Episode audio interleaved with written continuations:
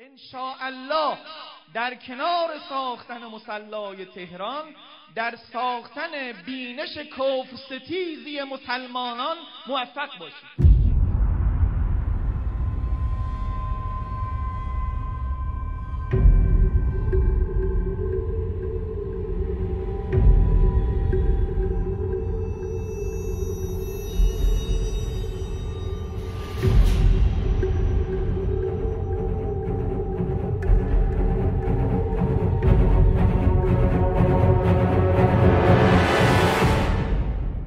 مساجد مذهبی.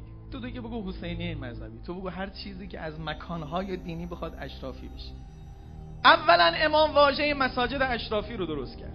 وارد ادبیات مذهبی و سیاسی ما کرد که مسجد المسجد و مسجدان. ما دو مسجد داریم. مسجد اشرافی داریم مسجد غیر اشرافی. اشاره کرد به مساجد آل سعود که اسلامشون آمریکایی است. گفت مساجدشون هم اشرافی است و مساجد اسلام آمریکایی است. مساجد ما به حسب ظاهرش هم باید با اونها متفاوت باشه.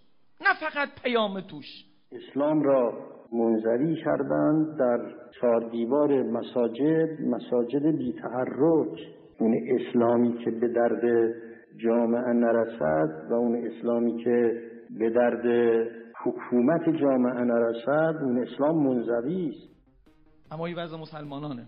حقیقت مسلمانی چه؟ او مهم نیست. این کی اتفاق میفته وقتی شاه قطر بخواد مسلمانی کنه. وقتی شاه سعودی بخواد مسلمانی کنه. وملك ملوك افريقيا وامام المسلمين مكانتي العالميه ما تسمح لي اني يعني ننزل لاي مستوى اخر وشكرا. ان هذا الدين كان اسيرا بايد الاشرار این دین اسیر شده دست انسانهای شرور بلحوث. بلحوثی خودش رو زیل اینها قایم می‌کنه. بزرگترین مسجد هم می‌سازه.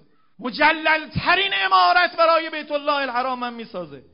امام رحمت الله علیه در پیامشون 29 تیر 67 پیام در سالگرد کشتار حجاج تو ماجرای مکه فرمود پیامبر اسلام نیازی به مساجد اشرافی و منارهای تزئیناتی ندارد. پیامبر اسلام دنبال مجد و عظمت پیروان خود بوده است که متاسفانه با سیاست های غلط حاکمان دست نشانده به خاک مزلت نشستن اسلام و مسلمانی زلیل شده پوست مسلمانی تلاکاری شده این شده و فریبمون داده. در پاسخ حضرت آقا و جناب آقای هاشمی درباره مسلای تهران وقتی برای مسلای تهران به امام نامه نوشتن که ما یه میلیون مثلا متر مربع می‌خوایم برای مسلای تهران اینجا رو مثلا مال شهرداری چیکار کنیم این زمینا رو باید بگیریم تا روال قانونی طی بشه شما اجازه بدید؟ چه؟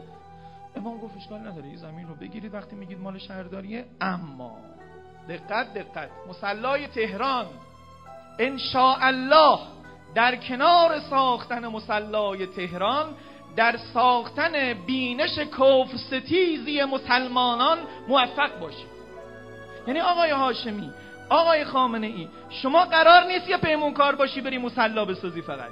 در کنار مسلا سازی باید بینش کف ستیزی همجا ساخته بشه. او, او سوال از مسلا کرده او میگه بینش کف ستیزی رو هم باید بسازی. من اینم ازت می‌خوام.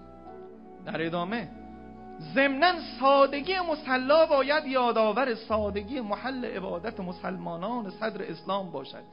و شدیدن از زرق و برق ساختمان های مساجد اسلام و آمریکایی جلوگیری شود. هیچ وقت مسلای تهران نباید مثل مسجد الحرام باشه. هیچ وقت مسلای خم نباید مثل مسجد النبی باشه.